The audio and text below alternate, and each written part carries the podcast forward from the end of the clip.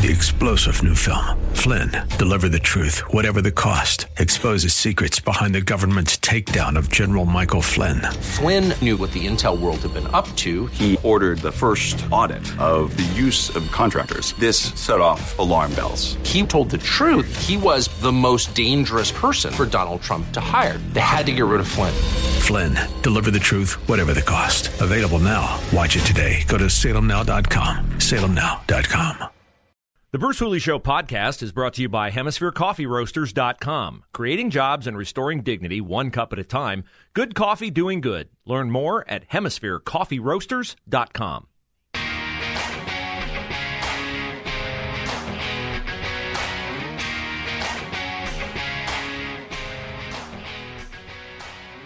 Well, it appears gas prices might be going down by 18 cents a gallon. Uh, that is the amount of federal tax you pay on every gallon of gas. And Joe Biden has asked Congress to suspend the federal gas tax for the next three months. So gas will go from eh, about five bucks a gallon down to, if my math is correct, uh, five dollars and uh, four dollars and eighty. My math is not correct. Four dollars and eighty-two cents a gallon. Ooh, I feel so much better, right? I can stop thinking about, okay, I need to uh, return something at this store. When will I be going by that store? What else can I accomplish on that trip? Is there another store I need to stop at? Uh, no, I will not stop thinking about that because 482 a gallon is still a ridiculous price to pay for gas when we were paying $2.30 a gallon when Donald Trump was the president and Joe Biden took over. But this will be a classic Democratic fix, right? It will be a temporary solution because it will last only three months. And it will be trumpeted as, see, I'm doing everything I can, except green lighting the energy policies that were in place during the Trump administration which resulted in us being an energy exporter, an energy exporter, not an energy importer. Donald Trump did not need to go to Saudi Arabia, as Biden will in two weeks, to beg the Saudis to pump more oil. Donald Trump did not float the idea of asking Nicolas Maduro in Venezuela for oil because we had all we could use and some that others could use as well. So Biden has made a habit from his literal first hour in office when he canceled the Keystone XL pipeline as a make good to the green fools who think that there is something they can do to control the climate when, mm, I don't know, take your pick. India, China do nothing. I don't think we have a big plastic barrier in the sky that keeps air from circulating around the world and pollutants in India and China from impacting the climate. I mean, we could be as green as we want to be. We could be as green as um, Larry the Cucumber from the old VeggieTales movies. And it would not stop the impact on the environment inflicted by the industrialized nations that aren't stupid enough to listen to the environmentalists, China and India. If you can get everybody on board, okay, maybe you got a shot at making an incremental impact. Otherwise, you're wasting our time and my money. So, Biden will trumpet his 18 cents per gallon decline in gas per gallon if Congress agrees with him, which there is debate as to whether they will or will not. They need 60 Democrat, uh, they need 60 votes in the Senate for this to be filibuster proof. Now, this begs a question.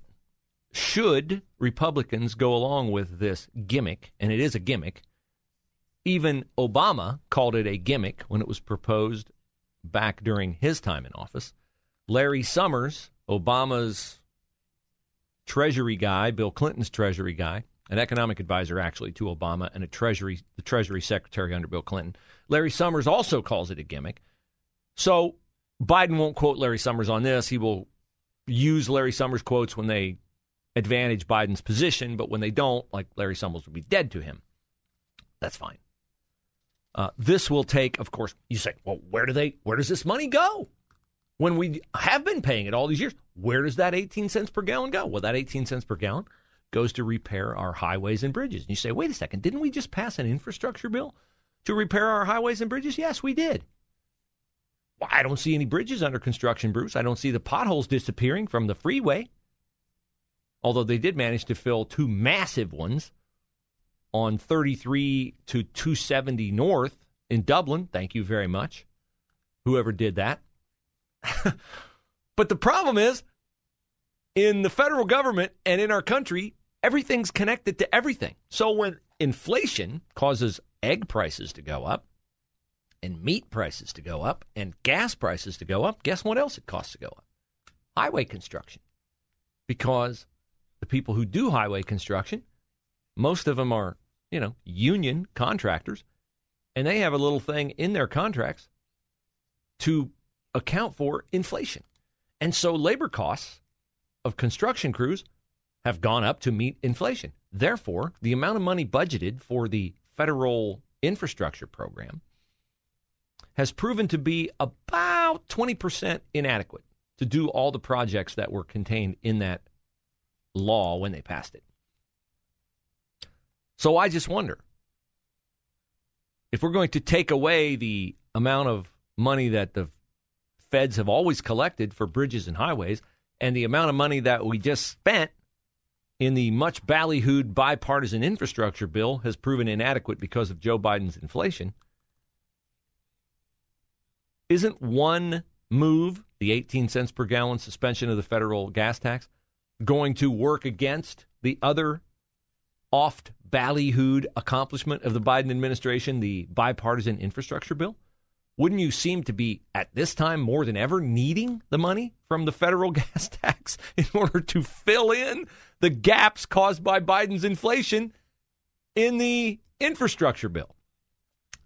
I know. I know. I have a nasty habit of confronting the president and his minions with facts. Facts are very inconvenient. Uh, Larry Kudlow, Fox business analyst, is not a big fan, not a big fan at all of the suspension of the federal gas tax. I'm all for tax cuts.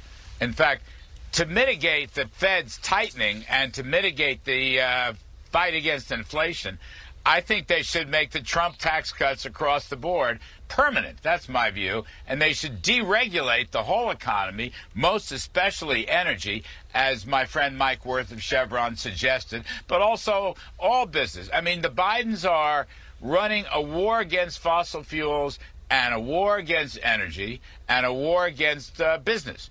Okay? And therefore, they're running a war against consumers and motorists. And so the inflation rate is around 10%. And they could really help with a permanent tax cut, okay? Lower marginal tax rates on the supply side.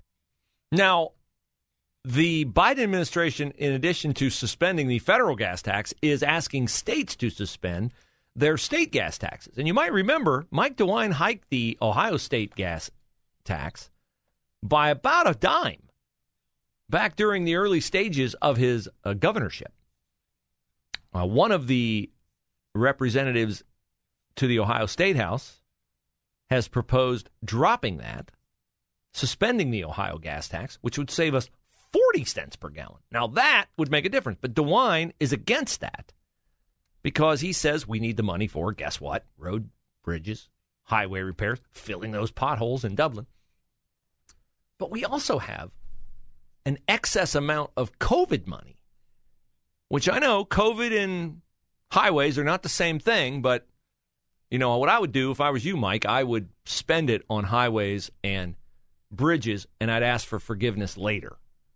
My guess is the Biden administration has enough worries. They're probably not going to get to you on that other thing.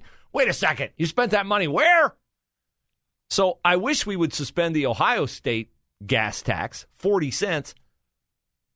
But even if they suspend the federal tax, even if the Congress goes along with this, think this through. This shows you there's no foresight in the Biden administration. They propose to, uh, shelving this federal gas tax for three months. Okay, for three months. What's going to be about to happen in three months? Oh, right. July, August, September. And then we're in October, and then the federal gas tax comes back, and gas prices jump 20 cents per gallon. And right after that's the midterm election. Good move, Joe. Another one.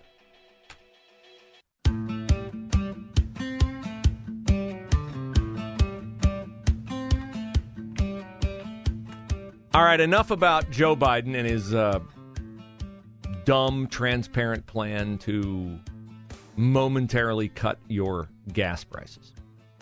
And enough about Franklin County Judge Eileen Paley and her ridiculously inadequate bail for people who have confessed to murder. One of the things that I knew right away when I got this position, this platform, was that I did not want it to be a platform where all we did all day long was complain about things because there's a certain amount of complaining that comes forward in assessing and analyzing the news. But ultimately, if all you ever do is complain, uh, you become negative and you lose hope. So I'm always looking for things that can restore hope or bolster our hope. And as I get older, I realize that the nation that I grew up in, the world that I grew up in, is not the world my kids are going to grow up in. And that concerns me. And I think it concerns you. That's kind of why I do what I do. Because I'm trying to preserve the great things about the country that I grew up in. My father fought in World War II. My father loved his country. And I suppose that by seeing that in him, it grew those same feelings in me. But I wonder how much of that survives today in our culture because how many institutions appear to have completely turned their back on those values entertainment, media, academia, and the Democratic Party. So today, in preparing for the show, I came across a speech, a senior speech from Harvard University. Now, obviously, Harvard is a bastion of not just liberal thought, but leftist thought and I was fascinated to watch this speech. I'm going to play the first three minutes of it for you. It's from a young woman by the name of Julie Hartman. And I did not connect right away that Julie Hartman is the young lady who appears with Dennis Prager sometimes in the show that follows ours. But Julie Hartman gives me hope. And I think she will give you hope because Julie Hartman, though she is a young woman, is an old soul because she speaks for me, and I think she speaks for you on what she sees uh, in the United States of America. If we lose freedom in America, there is no place to escape to. This is the last stand on earth. President Ronald Reagan. Last spring break, I went on a trip with a hundred other Harvard undergraduates to Israel. It was one of the most extraordinary experiences of my life, and I will always be grateful to Harvard for that.